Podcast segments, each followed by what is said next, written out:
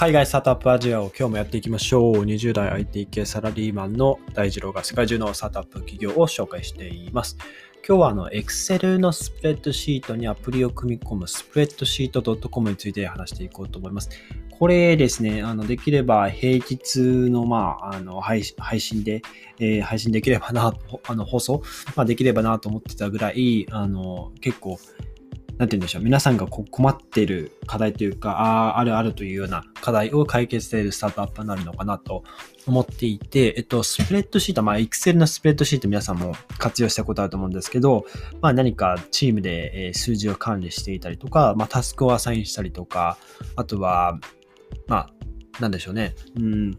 まあ、そんな形の、その、まあ、タスク管理ですよね、基本的に。で、えー、まあ、共同で、あの、使ってスプレッドシートを更新しておいてねっていうところで、あの、よく使われると思うんですけど、このスプレッドシート .com という、えー、サービス、まあ、スタートアップはですね、まあ、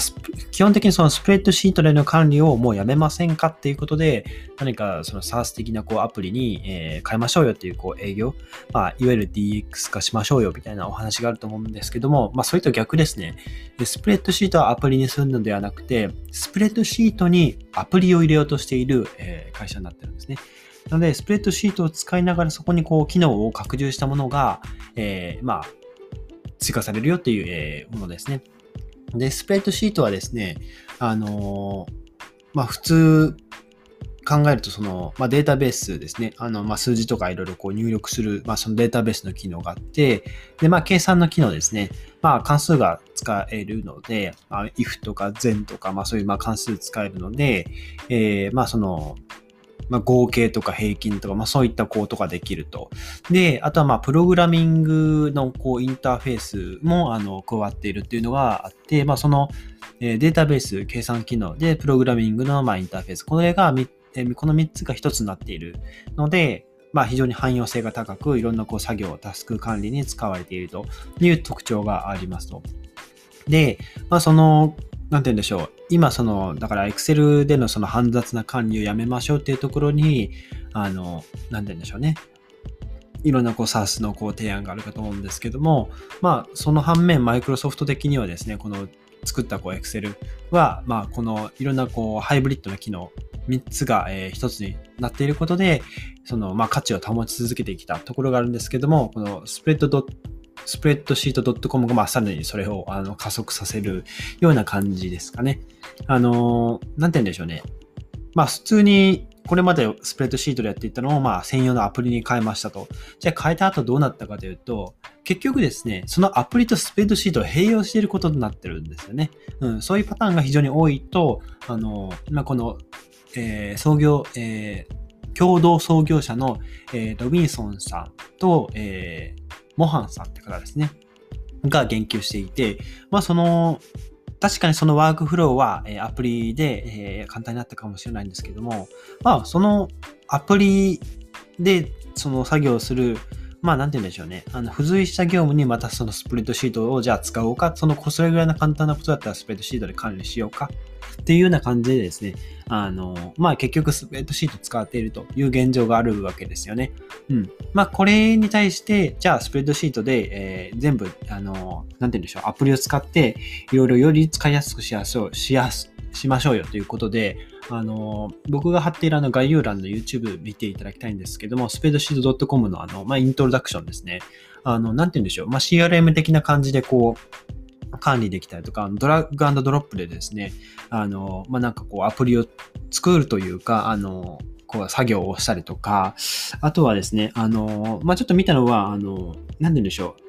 応募者、企業の採用の応募者のこう、なんレジュメとかそういうのも、あの、ファイル添付ができたりして、候補者を管理しているような、えーまあ、スプレッドシートだったりですとか、非常に使いやすいとこう、あの、汎用性が高いものになっていたかなと、えー、拝見しています。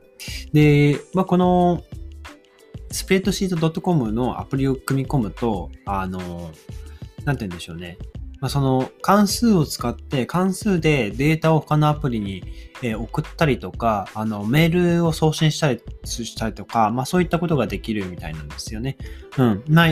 これまで Excel の、Excel で使われてた関数っていうのは、このスプレッドシート .com でも、えー、まあ、引き続き使えるという、まあ、メリットはありますね。はい。で、このスプレッドシートの、あの、まあ、なんて言うんでしょう、スプレッドシートを代替するような企業ですね。あの、いろいろあるみたいでですね、近ではですね、あの、スタッカー、スタッカーだったと思うんですけど、あの、スプレッドシートからソフトウェアを作れるようにする、まあ、スタッカーっていう、あの、ノーコードのプラットフォームですね、があるみたいで、まあ、直近で1.8億円、えー、資金調達をしていたっていう、まあ、ニュースもあったりしていて、あとはですね、えっ、ー、と、なんだろうな、えー、レイヤーっていう、まあ、アプリですね。スペッドシートでの共同作業をしやすくしようとしている、まあ、レイヤーっていう企業だったりですとか、まあ、そういった、あの、なんて言うんでしょう、そこのこう、エクセルでの管理をもっと効率化しようっていう、その市場を、まあ、取りに来ている会社っていうのは非常にまあ多いというところで、あの、今日はですね、まあ、その、なんででしょう、こう時代の流れの逆を言ってる、あの、むしろスプレッドシート使おうぜっていう、あの、企業なので、ちょっと面白いなと思って、あの、紹介してみました。いや、僕もですね、あの、なんて言うんでしょう、IT 企業を務めているのにもかかわらず、自社が一番 DX ができてないっていうね、あの、状況になったりして、意外とそういう会社多いんですよね。あの意外と出社があったりして、うん、非常に、なんて言うんでしょうね。まあ、なんて言うんでしょう。まあ、テレワークだけでもいいんですけど、まあ、最近、あの、何かの、どっかの、その、ニュースに出てた、記事に出てたもんですけど、あの、1週間のうち1回もその出社しない方っていうのが、その仕事のモチベーションが下がっているとか、作業の効率化が下がっているとか、まあそういったこう、テレワークによる弊害、弊害っていうか、あの、まあ、その、なんて言うんでしょうね。障害ではないですけど、あ作業効率の低下っていう一面も見えてるみたいですね。あの、特にその、テレワークだと、まあ、基本的に一人でずっと作業するので、まあ、その、周りの人たちと雑談してこう息抜きするっていうところもないですし、その廊下でばったり会った人とこう会話して何かいいアイデアを生み出すっていう、まあその、まあ、なんて言うんでしょうね。えー、コミュニケーションっていうのが非常に欠けているので、非常にこう、あの、まあ、通勤とかなくて、その辺のストレスはなくていいですけども、まあ、逆になって言うんでしょうね。あの、閉塞感があるというか、まあ、そういったところで、えー、今、まあ、メンタルヘルスケアですね。はい。そういった分野も、あの、どんどん普及し始めていて、まあ、企業でも、その毎朝、で、まあ、9時とかに、その、メンタルヘルスとか、あの、まあ、コロナ感染のそのチェックのアプリを、こう、アプリとか、まあ、通知から、あの、今の体調はどうですかっていう、その、まあ、回答しなきゃいけないとか、まあそういったものあったりしますよね。はい。というところで、まあテレワークばっかりもいいことを、テレワークもいいことばかりではないかなという、え印象があるなと、え最近感じました。はい。というところで、ちょっと最後話脱線しましたけれども、えスプレッドシートをアプリにするのではなく、スプレッドシートにアプリをま入れようとしている会社、えスプレッドシート .com を、え今日は紹介させていただきました。ということで、え今日の配信が役に立ったらいいなと思ったら、ぜひフォローをよろしくお願いします。それでは皆さん素敵な一日をお過ごしください。バイバイ。